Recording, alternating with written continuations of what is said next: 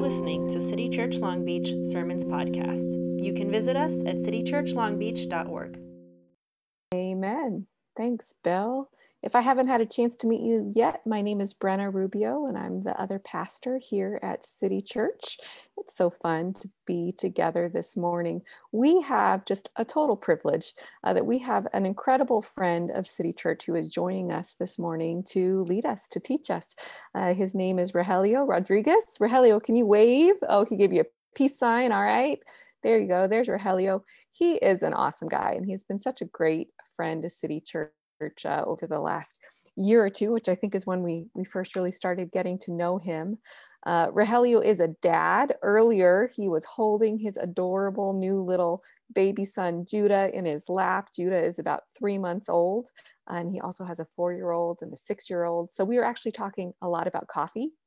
And for those of you who live sort of in that like Long Beach, Lakewood kind of border, uh, has a recommendation for you. So if you have not yet checked out um, Wolf's Brew Coffee, that is apparently where you need to go. All right, so you want a good cup of coffee this morning or maybe tomorrow because it's a three day weekend for some of us, right? Wolf's Brew is where you want to go for that great cup of coffee. But Rogelio is a dad, he's an artist, and he's also a pastor at a city church of ours in Long Beach, Parkcrest. Uh, and so it is just, it's just awesome to have him joining us this morning. And he's going to continue us in the series that we've been going through over the last uh, few weeks as we've kicked into 2021. And we are talking about plot twists. There is this sense that the world does not actually work the way that we've been told that it does. It's not meant to work the way that we have so often been told. And we see that all over the Bible and we're particularly looking in the book of Isaiah uh, to see just these, these traces of the, the hidden plan that God really has for God's world. And so we're so excited to get to hear from Rogelio this morning. To kick it off, our friend Wendy Cantrell is going to read scripture for us. So, Wendy, whenever you're ready, you can unmute and lead us in this reading from Isaiah. Isaiah 49, 8 through 12. This is what the Lord says In the time of my favor, I will answer you, and in the day of salvation, I will help you. I will keep you and will make you to be a covenant of the people, to restore the land and to reassign its desolate inheritances, to say to the captives, Come out, and to those in darkness, Be free. He who has compassion on them will guide them and lead them beside springs of water. I will turn all my mountains into roads, and my highways will be raised up. See, they will come from afar. People of God, this is the word of God. Thanks be to God. Amen. Thanks so much, Wendy.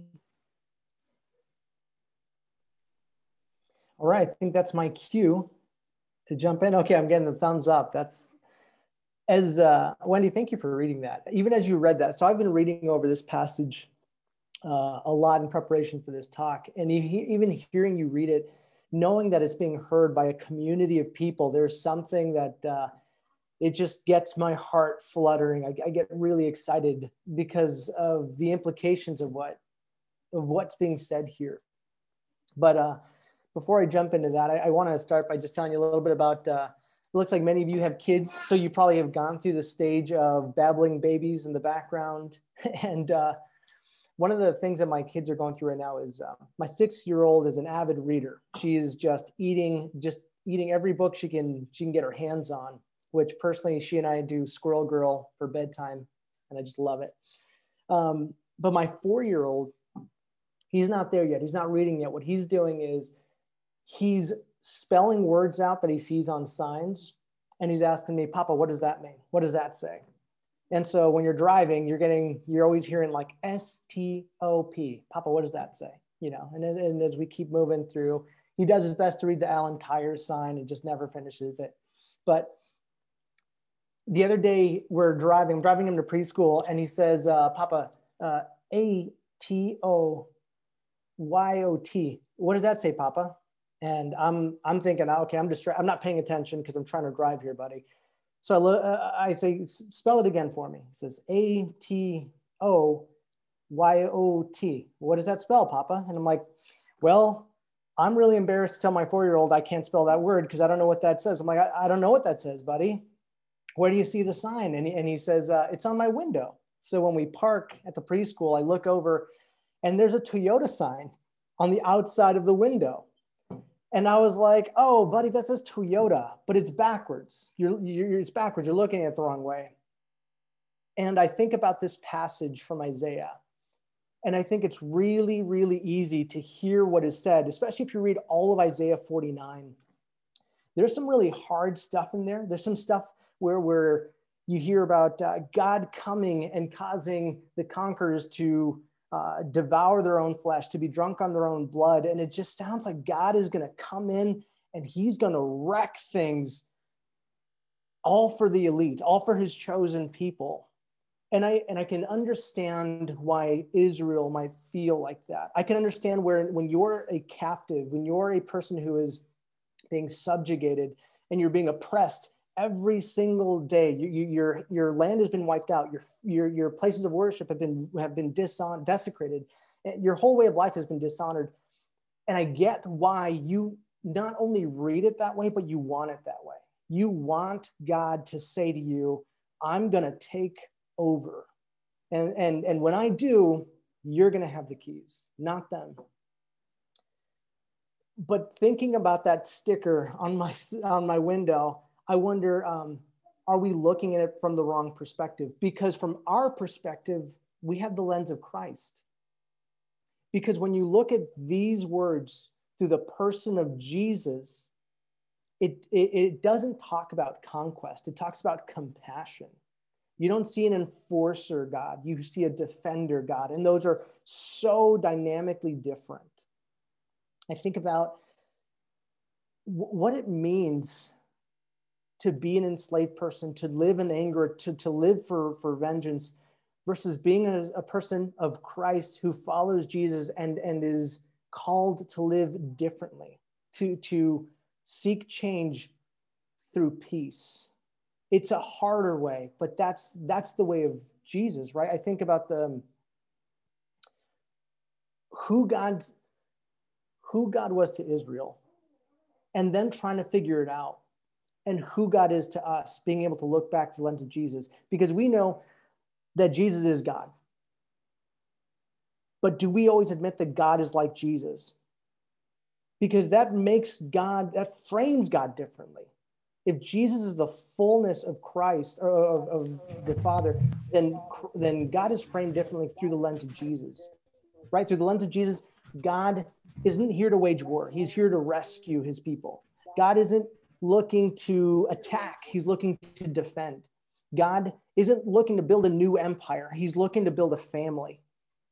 And to think that Jesus is telling us to live through compassion, not conquest, I, I it just it just completely flips the script of the God I grew up knowing it, it is not a judge, judgmental, a judgmental God. It's not a, a wrathful God. It's not a God who's always watching for you to fail. It's a God who's who's an advocate for you, who's an advocate for all people. I just so he, one of the lines in this thing that really just rocks me is when the prophet says, I will turn my mountains into roads, my highways will be raised up, and they will come from afar. Because when you read the scriptures, what happens on a mountain? The mountains are for the elite, right? They're, they're the places where God meets not all humanity, but usually meets the elite of humanity, right? He, he met Abraham on the mountain. He met Moses on the mountain. He met Jesus on the mountain. And when you're when you're talking about this big God who is connecting with people through one person on the top of a mountain, what does it mean when God is saying, I'm done with the mountain. I'm going to tear down the mountain for the sake of roads. God is talking about restructuring the, di- the dynamic between God and, and mankind. He's talking about shifting power away from a hierarchy and making it uh, uh, approachable and available to all people. One of the things that sticks to mind, uh, comes to mind is um, why? Why would God do that? If it's working, right? But I think there's something about a mountain that we just have to recognize. Um, if you've ever climbed a mountain, um, you probably did it when you when you were kind of up for it. It's not something you can get out of bed and go out and do, right? There, you you gotta plan for that. There, you have to have a level of strength and skill and stamina to get to the top of the mountain. You got to you recognize that they're they're steep and they're hard to scale, but but a road, man, anyone anyone can get down a road. Anyone can get on a road and, and get to where they're going. It's just a totally different experience. And I think that's exactly how God wants it. He doesn't want it to be this test to see who can prove themselves worthy of getting into his presence. God is just saying, um, we're, we're going to tear this thing down. We're going to take the rubble and we're going to build roads. And those roads are going to be for all people. All people are who God wants in front of him. You're talking men, women, young, old, queer, straight, every single nation, every single person is who God wants at his table. And so that's what he's doing in this passage. So when you read this through the lens of Jesus, you see a compassionate God. You don't see a warrior king. You don't see a conqueror who's looking to take over. You're seeing a God who is rescuing not just Israel, but all people, that they may come from afar and stand before the Lord and not be judged, but be loved. What a, what a huge shift from the God I was told about as a child and as I'm talking about this God, I get excited and I and I I'm filled with joy and I'm and I'm looking at everyone's faces and I just know God loves you and he sees you and he knows every every single detail about your life and he and he draws you in because he, he's not he's not interested in conquest. He's looking for compassion. So I wonder what that means for us. We know that we are the body of Christ. We know that Christ is the head. And so if you got the head and you got the body, you would hope they'd be going in the same direction. Right? But but we have to ask ourselves day in, day out, are we people who appeal to a spirit of conquest or, or a spirit of compassion?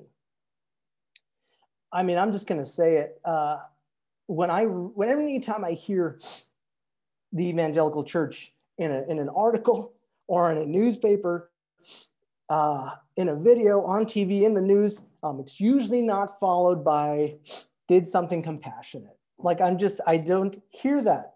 And I don't think it's because the media hates Jesus. I don't think it's because the media is trying to feed us something that uh, that is going to manipulate us in any i just don't think that's why. I think it's because the church the body we're going in a different direction. And so i don't want to spend a ton of time talking about us as a church but i want to just go through a couple of i want to say a couple of words and i want to know what resonates with you. And as i say these words think about the church. How are we showing up? What spirit are we appealing to but I also want you to think about yourself. I want you to think about who you are, how you show up in your home, how you show up in your marriage as a parent, as a student, as a brother, as a sister. Just think about these words and ask yourself Am I living, am I appealing to a spirit of conquest or, or a spirit of compassion? And so when I say the words force and influence, which one are you using? Which one are you appealing to? Again, think about your spouse. Think about your kids. Think about those who report to you at work. Do you use force or influence? Um, you guys have heard a few times. I'm a father of a six, four, and a three uh, year, six, four year old and a three month old. And my four year old has figured out uh, I can't force him to do anything when I'm changing a diaper. So anytime I'm holding my my three month old, my four year old turns into the Terminator. He just has no respect. There's nothing I can say or do. And even when I when I like puff myself up and I try to get forceful and I stand over him, I'm like, Joshua, I told you blank. He just looks at me like I'm two inches tall because he's like, you're holding a baby, man. It's just not, and he's a cute baby. So you're even less intimidating, right? Eh, knowing that has forced me to rely on influence. I have to appeal to common interests. He doesn't want to disappoint me. He doesn't want me to look at him with eyes of wrath. He doesn't want me to be angry with him. He, he loves me and he wants to see love in my eyes. And so I'm as I'm holding my babies, I'm changing his diaper and I'm looking at Joshua and I'm just wondering, man, how do I get this guy to do what I want. Uh, it even raises the question um, why am I making him do what I want? Why is that so important? What about the words define truth or discover truth? Because those are different. Defining truth says, I already know what I know, everything I need to know. So I'm going to define it for you. I'm going to tell you how it is versus discovering truth. To know that I don't know everything. And to go beyond that and to say, I might be wrong about these things.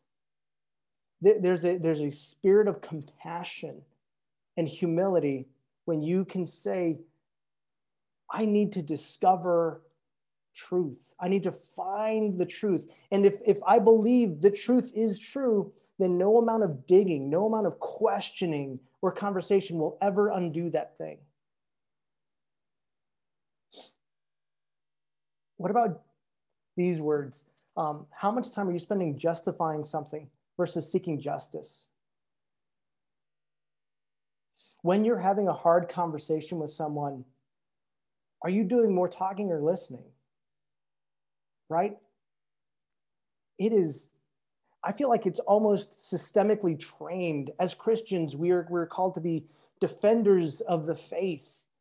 Man, we've gotten really good at arguing and shutting people down. We've gotten so good at ignoring people, ignoring people's stories, because we know the truth. We know all we need to know. And so we can go and we can justify. You look at this passage, and again, you see if you're not looking at this through the lens of Jesus, you, you're talking about a God who is taking over, not defending. And if that's the lens you're seeing this through, then you will die on the mountain justifying this conquering God. When in reality, um, I don't think that God exists. I think you're totally missing the compassionate God who is calling you to a better way. Are you someone who looks for equity or you're looking for an edge, right? I think about at your workplace, in, in your communities, in the schools for your kids. Are you looking for advantages? Are you actually participating? Are you, are you, are you garnering something for yourself from these advantages in spite of the fact that they are disadvantages for others? Yeah, I mean, one thing I've learned by working with people is uh, whenever people proclaim what's fair, it's usually a little more fair for them than it is for everybody else. That's that's the way it works. I'm no different. Um, but just acknowledging that, am I am I looking for equity or am I looking for an edge? Are we people who proclaim that victory goes to the strong, or are we people who are arguing that voices should go for the weak? Do we care about giving voice to those who do not have a voice, who do not have a platform? Here's a really easy question to, to try and figure that one out. Who are the people you follow? Who are the leaders you follow? Who are you voting for? Whose books are you reading? Who are your mentors in life?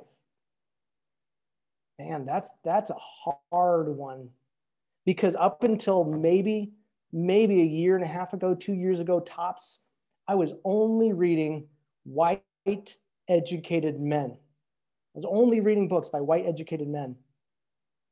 A guy who was raised by immigrant parents. I just, I never, I never even questioned who was who was leading my thoughts, who was leading my heart. We got to question that. The last one would be conviction or care. Do you operate out of, out of deep convictions or do you operate out of care for others? I think about the church. How does the church respond to suffering? How are, how are we responding to people's pain, to their stories, to their lived experiences?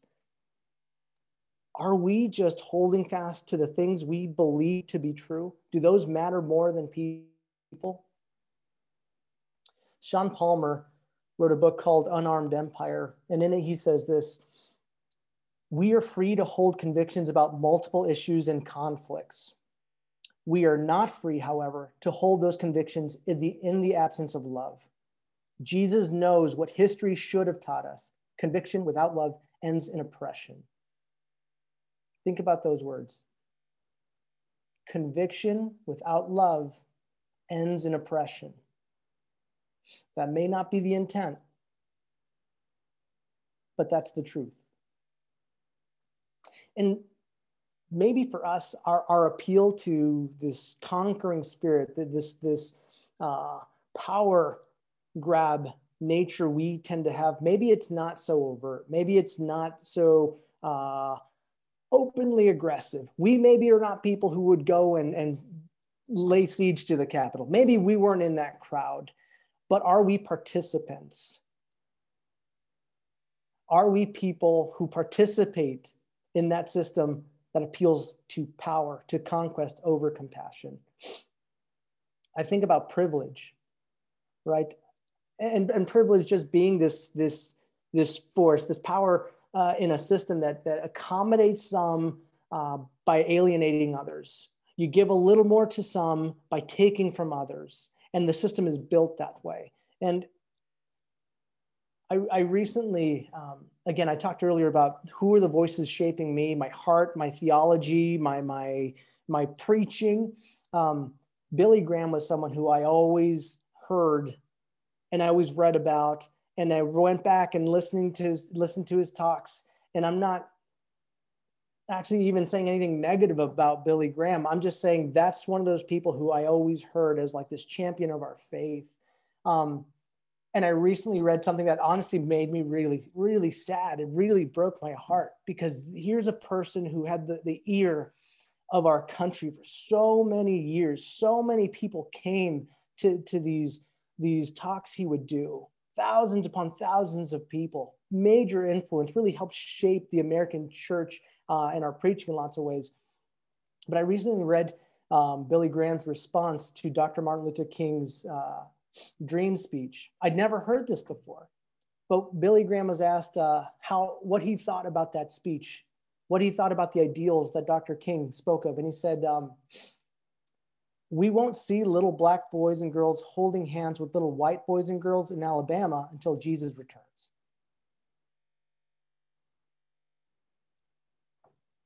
What are we saying? What are we doing?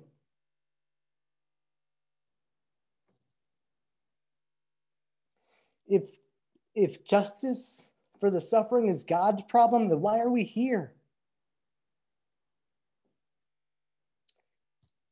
That's so hard. I'm a crier, just so you guys know. That's why I grew a mustache out, compensate, overcompensate. Um, that's so hard to hear because I'm not here to demonize Billy Graham. It just breaks my heart that the people, the body of a compassionate God doesn't see the error in our ways. When we make the suffering of the weak God's problem to fix, because we're too busy building a system and a structure, man, we have just lost our way. And the, this, whole pandemic season has been really uh, difficult on people, and there's been lots of suffering, and it's and it's just been a trial for everyone. Obviously, there, there's varying costs that we've had to pay, but it's been really interesting being a pastor during the pandemic and seeing how people respond to the choices you make as a church leader. Um, I had so many conversations with people who were upset that we wouldn't open our doors. So many people were angry that we wouldn't open our doors. And uh, one of the things that I just told people was that, hey man, I'm a I'm a pastor, not a doctor. You know, like I'm going to listen to the doctors when it comes to your health. I'm going to listen to the doctors because I'm a pastor, not a doctor. And that worked for a little bit, but then like people started getting louder and more demanding and more aggressive. And so now we're seeing people deciding to leave. And, and again, there's people in this room who have left Parkcrest and, and come to City Church, and I could not be more grateful because I love the people who I see here and I love them and I love City Church. And it brings me so much joy to know that they are in a space where they can be themselves. They can fully be who God made them to be and be fully authentic and live out their convictions in a compassionate way. But when I hear people leaving um, because we're not giving into conquest, because we're appealing to compassion, man, that just that messes you up as a pastor. It, it really hurts you. One of the things that was baffling to me was uh, one of the folks who left said, uh, hey, one of my biggest issues is that we have focused on a horizontal gospel and we've abandoned the vertical gospel.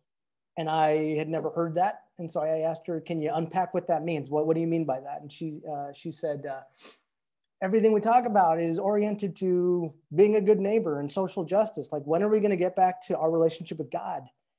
And I'm just, again, dumbfounded uh, yeah, I mean that's that's hard to hear because I think about Matthew 25, 40. In Matthew 25, uh, Jesus is giving these parables, and this one in particular is about a king telling his servants how they have loved him well and they have they have uh, served him well. He, they they they fed him when he was hungry. They clothed him when he was cold. They were there for him when he was needy. And his servants respond by saying, "What? When did you? When were you hungry? When were you cold? When did you need anything? You're the king." And he says, "Truly, I tell you, whatever you did for one of the least of these brothers and sisters of mine, you did for me." That that is what a relationship with God looks like. Loving people is what a relationship with God looks like. So when you're leaving a church because all we ever talk about is loving people, when are we going to get back to loving God? Man, I think you just kind of missed it entirely. And that's hard. That's hard. And it's I think it's easy for us to say that's not my problem. Even as a pastor, I can have that conversation and say, "Hey, that's that's their prerogative. That's not my problem." But privilege allows me to say that's not my problem uh, Christena Cleveland has this poem about privilege, and I just want to read a couple lines for you out of this. She says, Privilege says, learn my language, my customs, and my particularities so we can all enjoy unity. Privilege says, I'll only listen to people who experience oppression if they communicate in a way that's easy for me to understand. Privilege says, I've, I've earned everything I've got privilege says, why are people who experience oppression always talking about oppression? Why can't we all just get along? Privilege says people who disagree with me are angry. Privilege says your perspective is important, just not as important as mine. Privilege says my culture naturally embodies more of the characteristics of Jesus. Privilege says I definitely follow I definitely follow a poor, trans, person of color leader. I just never have. Privilege says this is the land of equal opportunity. Privilege says I'm not privileged. Yeah, man, it, it's not your problem if it doesn't have to be your problem. That's that's what privilege is. but compassion is making it your problem. Compassion is stepping into what is hard, even if it's beyond you, experiencing it through solidarity, not because of circumstance. That's the spirit of compassion. There's um, there's this woman called Gloria Richardson. I, I only learned about her recently through uh, a newsletter, Andre Henry, Hope and Hard Pills, if anyone's looking for an inter- interesting podcast or newsletter. Um, but he told me about Gloria Richardson. And uh, this is this is a photo of Gloria Richardson here. So even though you don't know, you may not know her, she's one of the major figures in the civil rights movement. Um, she actually didn't want to be a part of the civil rights movement because she just couldn't get on board with the idea of nonviolence. The idea of nonviolence totally turned her off. She didn't think that was the right way because she was angry. She she was angry for lots of reasons, right? One, she's living in the 60s as a professional who's who's lost multiple jobs because of a system that oppresses not just people of color but women.